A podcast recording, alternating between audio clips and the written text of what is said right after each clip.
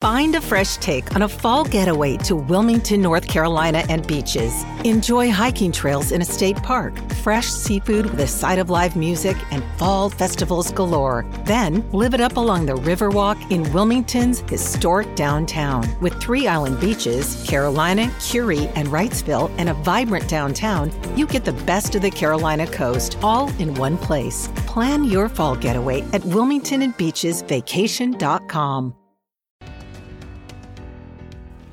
Hi, Housing News listeners. This is Alcynna Lloyd, and I'm the producer of this weekly podcast, which is a proud member of the Industry Syndicate. Today, you'll be listening to episode three of season four of the Housing News Podcast. In today's episode, Housing Policy Council President and former Federal Housing Finance Agency Interim Director Ed DeMarco joins the Housing News podcast to discuss the future of U.S. housing regulation, as well as what the November presidential election could mean for the housing market.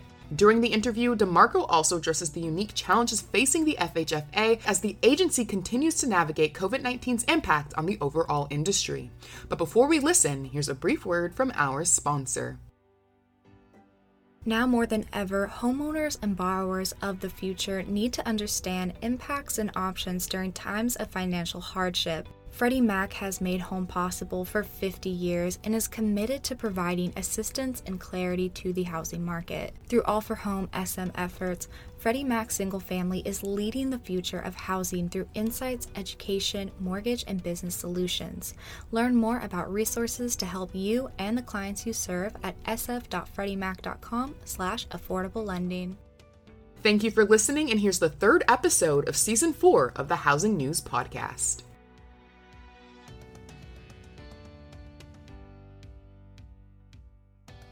Good afternoon, everyone. This is Sarah Wheeler, editor in chief at Housing Wire, and this is the Housing News Podcast.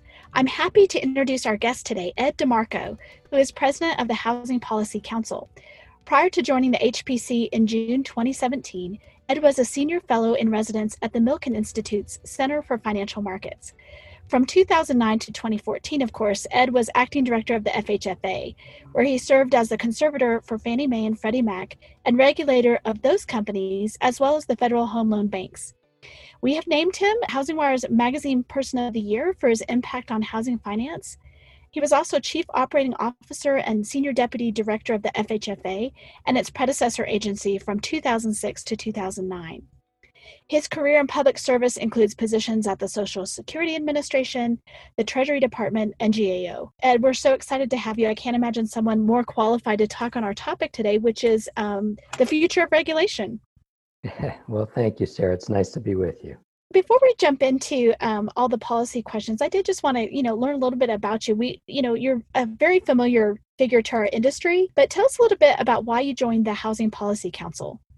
Ah, so um, I had a great, as you just went through, a, a, great 28 year run in, in federal service. And after that, I spent three years at the Milken Institute, which is a think tank. And the Milken Institute was a great experience for me. It gave me a chance to really, you know, work on some housing policy questions that were of interest to me, allowed me to do some more independent research and writing.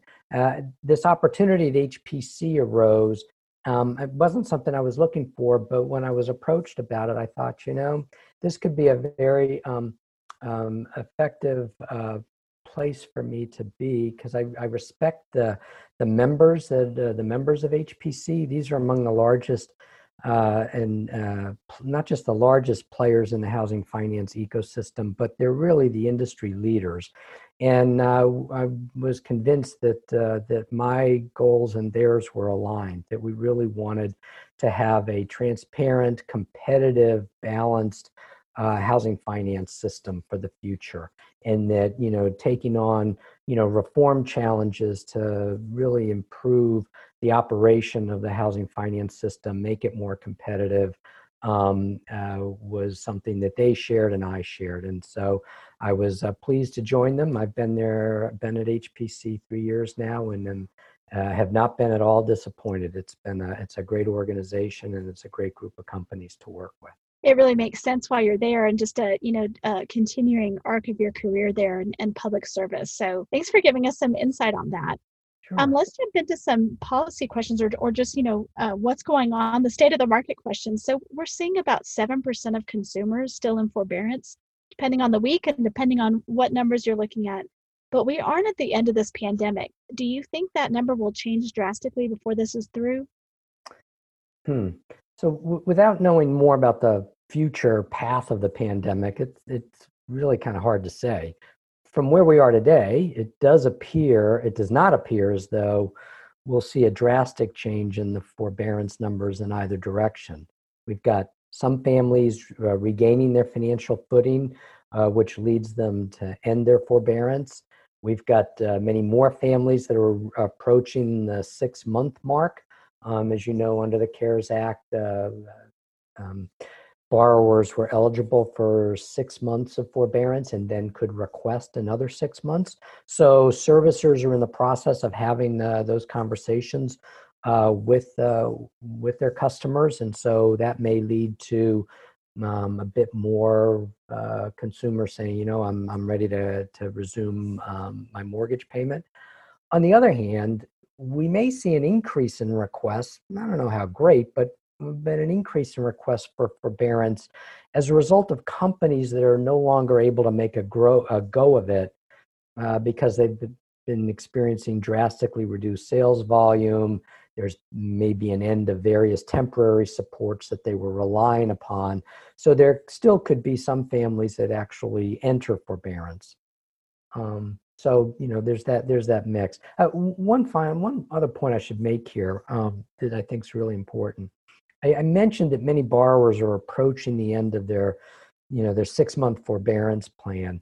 It's really important that these borrowers contact their servicers whether or not they are ready to end the forbearance and resume payment or if they need to extend their forbearance. I can tell you that servicers are working very hard right now to contact these borrowers, but uh, borrowers could really help out by responding to those uh, outreach attempts by their servicers. It's a great point, and also, you know, we're seeing people exit forbearance. Um, we've we've seen that uptick, or we did last week. Um, and but really, that's for um, through modifications mainly. I mean, uh, or at least that was the I think it was double last week what it had been. So you do see some of that too, where people might be exiting forbearance because they can catch, you know, they can catch up, or because they have talked to their servicers. Right, and those conversations are really important. I mean, each each family's got their own circumstance and it's um, you know the servicers really are there to help the families figure out what is the best solution for them. It's not a it's not a one size fits all when you reach the uh, reach the end of forbearance and different family circumstances you know require different solutions. And servicers i think are are well prepared to to work with their customers to figure out what's best for their particular circumstance. But having that dialogue is really important to you know uh, both the servicer and the customer making a sound decision for what's in the best interest of that customer you know this is this is a related question because it's really like what do you think lies ahead for our economy and the housing market once forbearance ends so say we get to the end of that you know whole 12 month period that people can take advantage of and and assuming that it does not get extended again um, you know do you see any any big uh, economic cliff coming um uh, I I don't, but it but I mean the really the the premise here, sort of like what the first question is, you know, what's the state of the you know the the health emergency that we're having? You know, when we entered this pandemic, the economy was performing quite well. Uh, the shutdowns in response to the health emergency really suppressed consumer activity. You know, as people start to feel comfortable resuming activities, I'd expect the economy to start showing renewed vigor, and we're seeing that in, in certain certain areas. But it's not likely to happen all at once, and not all industries are going to return at the same pace. I mean, outside of housing, right? This is a big unknown for for all of us just dealing with the pandemic. What does it mean to go back to normal? It's probably not like a light switch, and presumably we start to get comfortable with some activities before other activities, and that's going to have its own uh, implications for industry and for the economy in terms of what comes back and at what rate. Yeah. Um, you know, let's talk about the FHFA for a minute. You have a unique perspective since you're not only an expert in housing, but you've also been at the helm of the FHFA. So, when you look at what are some of the issues that are most difficult for FHFA to solve right now? Yeah, so FHFA's got a, a an interesting challenge. They, have got to balance the uncertainties arising from the pandemic and all the many steps that they've been taken in taking in response to the pandemic with the longer term goals that they uh, that they've been working on, uh, goals that Director Calabria has been quite clear about uh, with regard to wanting to end the conservatorships. Um, so, how to do that responsibly, doing it in a way that reduces, not increases, market uncertainty is a real challenge. The director testified yesterday, a lot of questions and a lot of discussion during that hearing about the steps FHFA has been taking to um, respond to the pandemic, to implement the CARES Act, but there remains the the longer term goals that they have.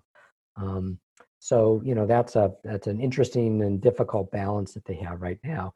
I, I expect the director and the staff there are you know are, are this is out of their minds, but of course many other folks are awaiting the election and seeing what all that means it is a basic fact of the conservatorships are structured in a way so that both FHFA and the Treasury have separate and critical roles.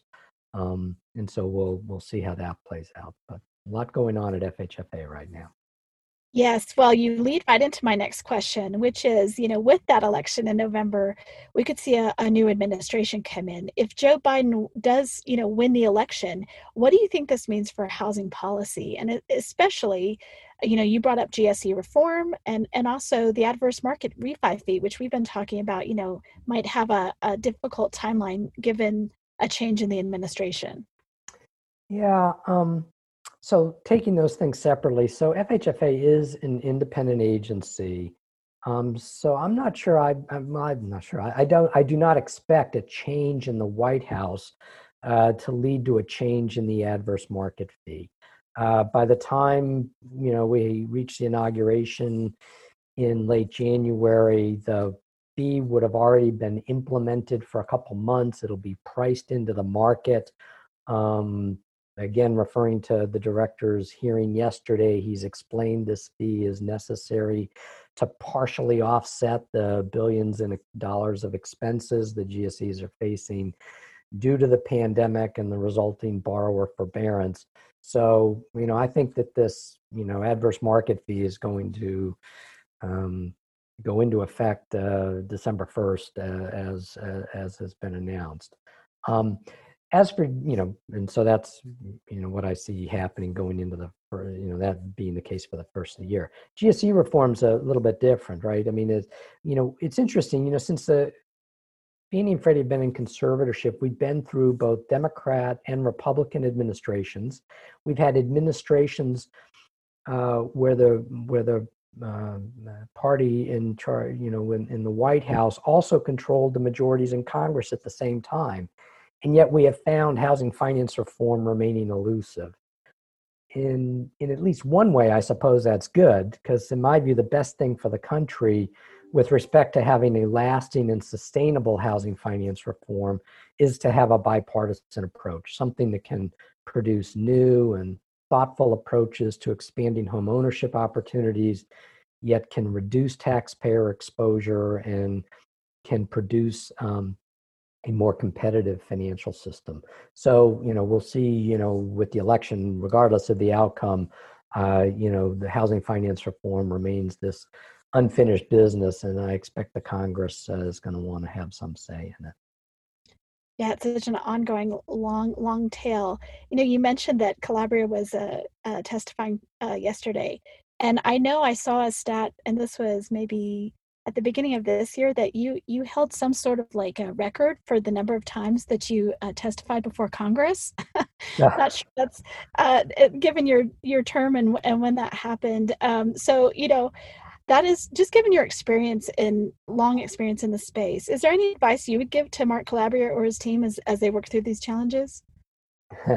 well, uh, you know, I've known Director Calabria for a long time, and I can assure you he he does not need advice from me. but but I think to your question, I, I can share a challenge to help folks understand a challenge of being FHFA director, no matter who it is, right?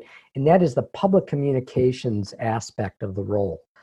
You know, normally prudential supervisors, and FHFA is a prudential safety and soundness supervisor. Prudential supervisors are tight lipped about the individual companies that they supervise. The supervisory process is inherently confidential. Now, as conservator, you're responsible for the businesses themselves. And business operations also have certain confidentiality expectations. On the other hand, though, there's a there's an expectation of public communication around the conservatorship so that Congress, investors, the public at large have some idea of what direction you're guiding these companies while in conservatorship. What's the strategy? What's the goal?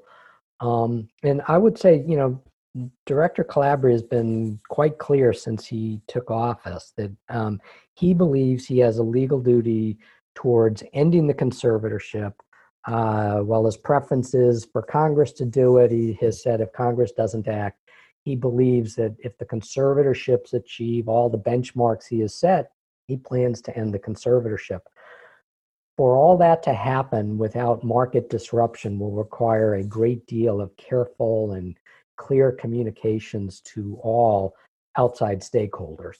And so he has been communicating his, his, his long term goal here. Uh, he's noted that the pandemic has certainly set back uh, some of the timeline for that, but um, there's still a lot to do, some benchmarks to be reached, and a lot of communicating to the to the public about what this uh, what this path is going to look like if uh, if we continue this road towards ending the conservatorships. Yeah, you're going to be speaking at our um, Housing Wire annual event on October 8th. We're really looking forward to that, having uh, people of your caliber and, and your specific expertise. You're going to be on the panel on the future of regulation. And, you know, what lessons from the past do you think policymakers should remember when it comes to shaping future regulation? Yeah. Um, so we've got a, a, a, legislative piece of this and a regulatory piece. Uh, certainly, let's start with with legislators. Um, legislators really need to be clear about the goals that they are setting forth. That really is Congress's charge. Um, but the specifics of accomplishing those goals, you know, are oftentimes best left to the regulators. So let's take an example. You know, we had um, in, in, in the Fannie Freddie space, right? And we had uh, legislated capital standards, and that didn't work out too well. Um, you know, Congress back in the early 90s legislated a capital standard. While there was a rule implementing it, a lot of that rule was dictated by legislation. And so I think that Congress should be clear about the goals. The regulators should be the ones to implement it. So things like capital standards you know, whether it's the definition of capital, the amount of capital, how it's done, really should be um, left to regulators to to do. On the regulatory front, um, I think the you know what what regulators need to um, be particularly mindful of um, in the housing space is we've got a lot of different federal financial regulators with some responsibility for some aspect of our housing finance system and gaining uh, some improved coordination and alignment across across that regulation is really important. It does not help to have, you know, for example, bank regulators viewing mortgage risk in one manner and setting prudential rules for it in one manner, and the FHFA taking a really different view about that same mortgage risk. So that's why it's interesting and I think was constructive that when FHFA came out with their proposed capital rule um, uh, earlier this year, part of the focus was even in terms of defining the terms and the basic structure of the capital rules, that they use the bank framework as a way of saying, look, we, we want to create some reasonable alignment uh, across these across these regulations where it's dealing with the same risk. You know, interesting that you brought that up because um, you you've got a number of federal regulators, but then you also have a, a number of state regulators. Um, and and the rise of state regulation has has grown quite a bit. And uh, some would say, you know, that was they stepped in when there was when there was maybe less federal regulation. Other people, you know, feel like there's there's plenty of both, and mm-hmm. uh, I do think that just gives more uncertainty. And and so you have uncertainty from you know an econ- economic standpoint from a political perspective there might be some changes. If you're a lending executive you know what advice would you give to a lending executive right now planning not just for next year but five years from now? I mean how do they how do they allocate their resources when they're looking at potentially uh, so many of these changes or regulatory changes? Um, what what would you say to them? Yeah. So hmm, it's interesting. So uh, thinking about you know advice to to lending executives um, you know the the regulatory environment i i don't see drastic changes coming there. I think it's more in in a couple other directions. Uh, first i would say maintain underwriting standards. Um, you know that's that's important at, at, all times to to take care on on underwriting. But i think the the thing over the next few years for lending executives First is take advantage of changing technology, which can enhance a lender's ability to serve their customers no matter the economic or regulatory conditions. Um, you know, we've seen, uh, for example, with the pandemic, it's forced a greater use of technology across several aspects of the lending process. Some of these were changes that were coming on gradually, and the pandemic accelerated it. Um, I think there's going to be some discussions about you know which of these are really temporary and which should be made permanent. But technology is going to be a really um, important uh, thing for lenders to keep an eye on. And then the other is to study and reflect on the changing social and demographic dynamic in the country. Um, I think that's going to be really important for mortgage lenders over the next few years. What you know what are one or two things you're paying attention to that you think the industry might be overlooking right now? You just mentioned technology you mentioned the the social and demographic changes. Is there is there anything there particularly you'd like to talk about? In terms of the social demographic we, we need to get better at preparing families to become homeowners whether that's in terms of borrower education down payment assistance and so forth. I think it is worth our while to focus on preparing families to become homeownership and that preparation is about things that need to happen before you've started going to open houses or working with a realtor. I think that's going to be important. And the other is we need to think harder about ensuring families have the shock absorbers needed to weather bumps in the road right? Some jobs uh, people have are inherently more cyclical than others, which can lead to greater income volatility. But as the pandemic has shown, you know, almost all jobs are subject to greater income volatility than we may have imagined before. So I think we need to think of that risk in terms of, you know, we, we used to think about it in terms of, you know, how many months of savings does a family have? And that is still critical but it can be hard for families to build those rainy day funds, especially when they're stretching in order to buy the house and come up with a down payment in the first place. And so I think we need some more thought on, you know, what can we do to um, help both make it easier for families and more attractive to families to be building those rainy day funds right after they've, you know, either either you know before they move in and then certainly once they've, you know, got the house and got the mortgage to be starting to you know to prepare for those bumps in the road i think those are two really important things um, i think you also sarah asked me about things that um, so that was on the sort of the the social and demographic dynamic you also asked me about you know things the industry might be overlooking or some folks might be overlooking uh, there's a couple things there that, that come to mind one is that a lot of our housing stock is aging and not all of it is being updated regarding core systems such as plumbing and electrical. Energy efficiency is also an issue. I think we're going to need to be doing some more thinking about how we factor into our underwriting and our lending process, especially for low and moderate income families that may be purchasing this older housing stock because it is more affordable. I think we need to be doing some thinking about that. And then the other is, you know, whatever, you know, one may think about climate change as a political issue, it seems clear we're experiencing noticeable changes in weather. And that's you know it's resulting in increased risk from flooding hurricanes wildfires and so on. You know we've we've not yet achieved a permanent solution to our flood insurance issue. We need to but we also need to be thinking more generally about collateral risk arising from these changes we're observing in in weather patterns and how that affects the risk of the of the houses themselves so interesting that you bring that up. We, you know, when we had looked at this year, of course, everyone's uh, projections for this year ended up being being off. But from my perspective, from an editorial perspective, or, or what we thought was going to be one of the big stories this year was climate's impact on housing. And we just thought that that was going. This was going to be the year. There was a lot of momentum around it. There was a lot of, um, you know, we've seen a lot of things happen, not just in the, you know, natural disasters, but also just a, a change in really um, people's appetite for for green living or green housing or whatever. And so we right. thought that was going to be one of the big stories. And it just got, you know, bumped off the page completely uh, by the pandemic, understandably. But I think that's a really interesting thing that, you know, we're looking looking forward. That's going to be something that our industry has to think about in a way that we haven't thought about it before, or at least many people haven't thought about it before. Yes, no question. Um, so Leslie, I, I so appreciate your time here. What what are some of the big housing initiatives or policies that you're really passionate about right now? Um, well, I think we just we just covered a, a, a, couple of them, but I would add I'd add one last thing. Um, you know, uh, we haven't touched yet on housing supply.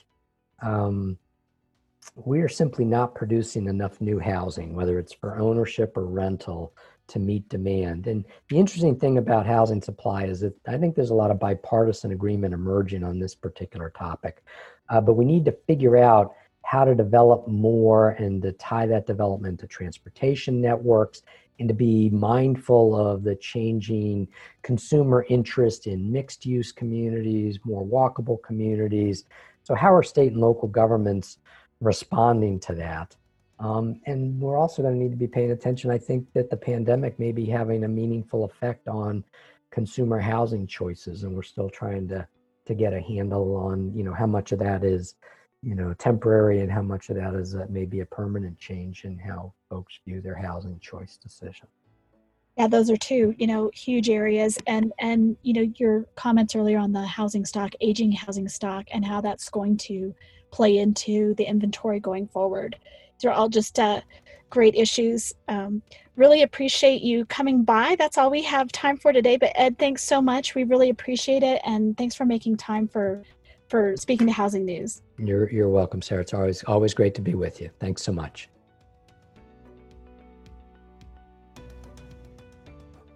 Thank you for listening to the Housing News Podcast. Please don't forget to give us feedback and rate us on iTunes. Also, make sure to check out HousingWire's latest podcast, The Daily Download, which is a daily wrap of HousingWire's hottest stories, now available on iTunes, Spotify, Google Podcasts, and more. See you next week.